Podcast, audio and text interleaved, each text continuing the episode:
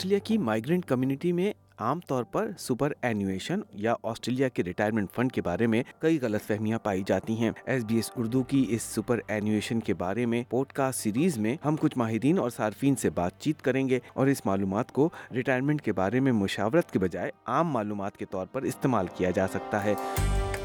میں ہوں ریحان الوی اور میں لے کر آ رہا ہوں آپ کے لیے سپر اینویشن کے بارے میں پوڈ کاسٹ سیریز اس پوڈ کاسٹ سیریز میں سپر اینویشن کے متعلق عام معلومات پہنچائی جا رہی ہے۔ اپنے حالات کے مطابق انفرادی اور مخصوص مشاورت حاصل کرنے کے لیے کسی فائنینشیل ایڈوائزر یا سپر اینویشن کے ماہر سے مشاورت کیجیے سپر اینویشن پر جاری ہماری پوڈ کاسٹ کی تیسری قسم میں سیلف مینج سپر فنڈ کی بات ہوگی۔ اس سلسلے میں ماہر اور صارف دونوں کی رائے جانیں گے۔ آئیے اس موضوع پر پہلے بات کرتے ہیں اکاؤنٹنٹ فہد صدیقی سے۔ میرا نام ہے فہد صدیقی میں دو ہزار پانچ سے آسٹریلیا میں اکاؤنٹنسی کے پروفیشن سے منسلک ہوں اور دو ہزار چودہ سے اپنی ایک ذاتی اکاؤنٹنگ پریکٹس چلا رہا ہوں۔ جب لوگ ریٹائرمنٹ کے بارے میں بات کرتے ہیں تو سیلف مینج سپر فنڈ کا ذکر بھی آتا ہے۔ تو ذرا سیلف سپر مینج فنڈ کے بارے میں بتائیے یہ کیا ہے؟ سیلف مینج سپر فنڈ بھی سپر فنڈ کی ایک قسم ہے جس کے اندر جو ٹرسٹیز ہوتے ہیں جو اپنے وہ اپنے پیسے کی انویسٹمنٹ کے خود ذمہ داری لیتے ہیں۔ تو عام طور پہ سپر تو تمام جتنے بھی آسٹریلیا کے اندر امپلائیز ہیں، ان کا امپلائر پے کرتا رہتا ہے جو کہ انڈسٹری فنڈ میں جاتا ہے۔ اور پھر انڈسٹری فنڈس کے کے پاس اسپیشلسٹ مینیجرز ہوتے ہیں جو کہ ڈیسائڈ کرتے ہیں کہ ان فنڈس کو کیسے انویسٹ کیا جائے تاکہ اس کا منافع بھی ریٹائرمنٹ کے وقت امپلائی کو پے کر دیا جائے۔ سیلف پین سپر فنڈ اس لحاظ سے مختلف ہے کہ بجائے یہ کہ کوئی اور آپ کے سپر فنڈ کے انویسٹمنٹ کے فیصلے کرے، آپ خود خود مختاری سے اپنے فیصلے خود کر سکتے ہیں کہ آپ اس کو شیئر میں انویسٹ کریں پراپرٹی انویسٹ کریں گولڈ یا سلور میں یا کسی اور چیز میں انویسٹ کریں۔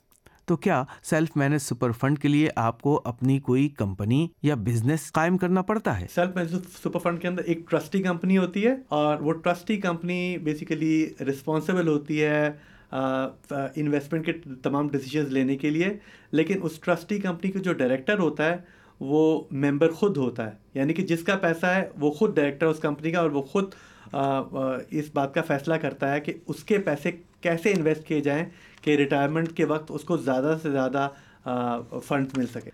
سیلف مین سپورٹ کر، کام کرنے کے لیے بس منیمم ایک اور میکسیمم چھ ممبرز ہو سکتے ہیں۔ یعنی اگر میں چاہوں تو اپنا سیلف مینڈ سپر فنڈ بنا کے بغیر کسی اور کو شامل کیے اس ٹرسٹی کمپنی کا ڈائریکٹر خود بن سکتا ہوں۔ اس کے بعد میری مرضی ہے کہ میرے جو تنخواہ کے اوپر سپر پے کیا جا رہا ہے، اس کو میں کہاں انویسٹ کر رہا ہوں؟ اور چاہوں تو اپنے، اگر فار ایگزامپل میری میری وائف جو ہے، وہ بھی اگر کام کرتی ہیں، میں چاہوں تو ان کو بھی شامل کر سکتا ہوں۔ بہت سے لوگ اپنے بچوں کو شامل کر لیتے ہیں۔ پھر اپنے گھر والوں کو، اپنے بچوں کو، اپنے دوستوں کو بھی شامل کر سکتے ہیں۔ اس کی ایسی کوئی شرط نہیں ہے کہ میں جو آپ کس کس کو بنا سکتے ہیں، کس کو نہیں، صرف جو شرط ہے وہ یہ ہے کہ میکسیمم ایک سیلف مینج سپر فنڈ میں چھ ممبر ہو سکتے ہیں۔ تو سیلف مینج سپر فنڈ کی کمپنی کے عہدے داروں پر کیا کچھ ذمہ داریاں بھی عائد ہوتی ہیں؟ اس سوال کے جواب میں فہد صدیقی کہتے ہیں بالکل سیلف مینج سپر فنڈ بنانے کے ممبرس کی ایک مکمل ذمہ داری ہے کہ وہ اپنے فنڈ کو صحیح طریقے سے انویسٹ کریں۔ فار ایگزامپل ایک بہت ہی عام سی چیز ہے آج کل جو چل رہی ہے وہ کرپٹو کرنسی ہے۔ بہت سے لوگوں نے کرپٹو کرنسی کے انویسٹمنٹ کر کے بہت سے پیسے کمائے بھی ہیں اور ڈبوئے بھی ہیں۔ لیکن یہ ایک اگر آپ سیلف فائنینس سپر فنڈ بناتے ہیں تو یہ آپ کی ذمہ داری ہے کہ اس قسم کی ہائی رسک اور لو رسک انویسٹمنٹس کے اندر ذمہ داری سے اپنے پیسے انویسٹ کریں۔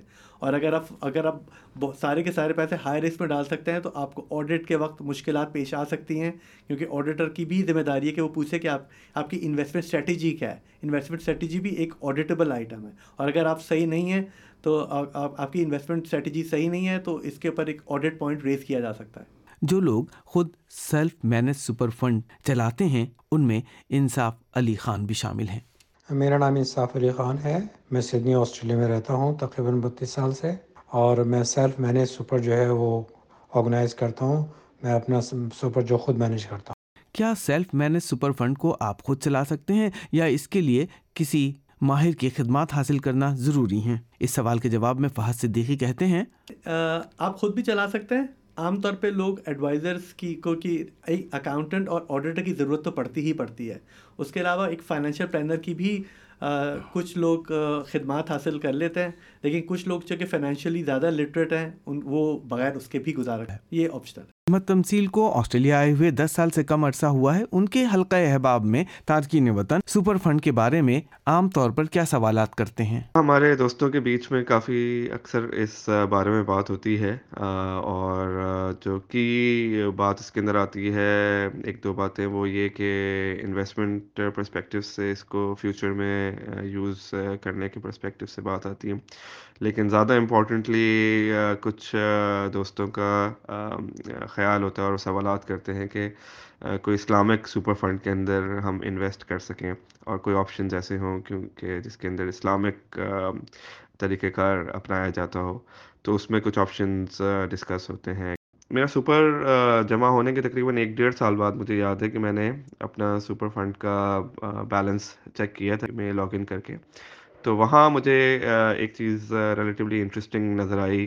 جو کہ مجھے پہلے نہیں پتہ تھی، وہ یہ تھی کہ آپ اپنا پورٹ فولیو چینج کر سکتے ہیں۔ بعد میں مجھے پتہ چلا کہ کچھ سپر فنڈ جو ہیں، وہ کافی لاکڈ ان ہوتے ہیں، آپ کے پاس زیادہ چوائس نہیں ہوتی ہیں، لیکن مجھے ریئلائز ہوا کہ یہ آپشن تھا کہ آپ اپنا سپر فنڈ کس طریقے سے مینوپولیٹ کر سکتے ہیں۔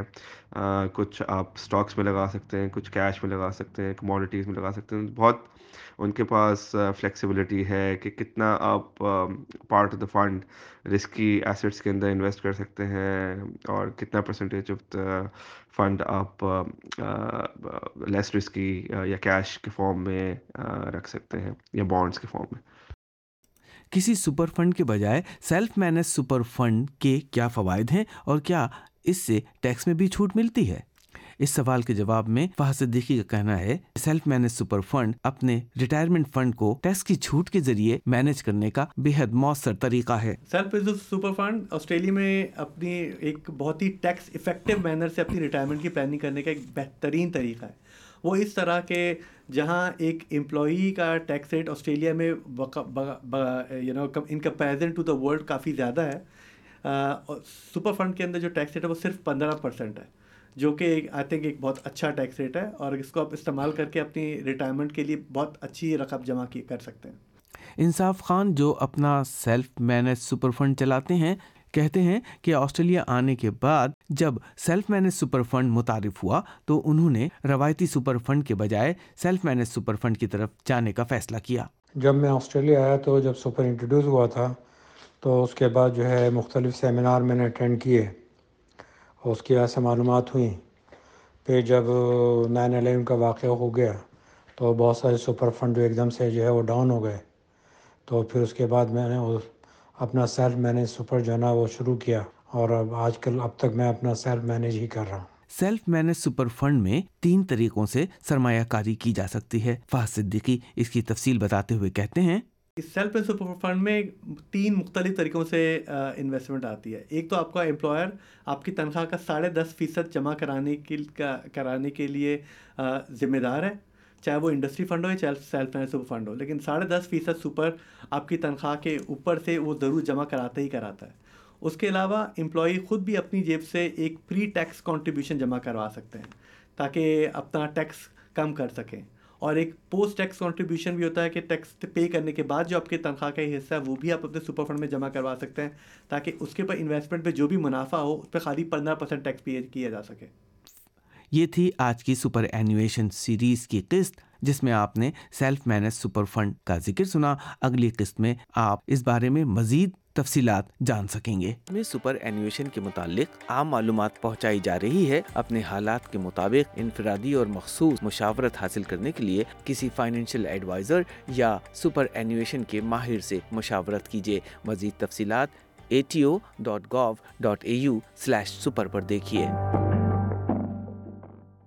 میں ہوں ریحان الوی اور آپ سن رہے ہیں ایس بی ایس اردو کی سپر اینویشن پر podcast series. S B S Urdu کی superannuation podcast series سننے کے لیے مفت mobile app S B S audio download کیجیے، جو ایپل اور اینڈرائڈ ڈیوائسیز کے لیے موجود ہے۔ تفصیل جاننے کے لیے S B S dot com dot A U slash Urdu پر جائیے۔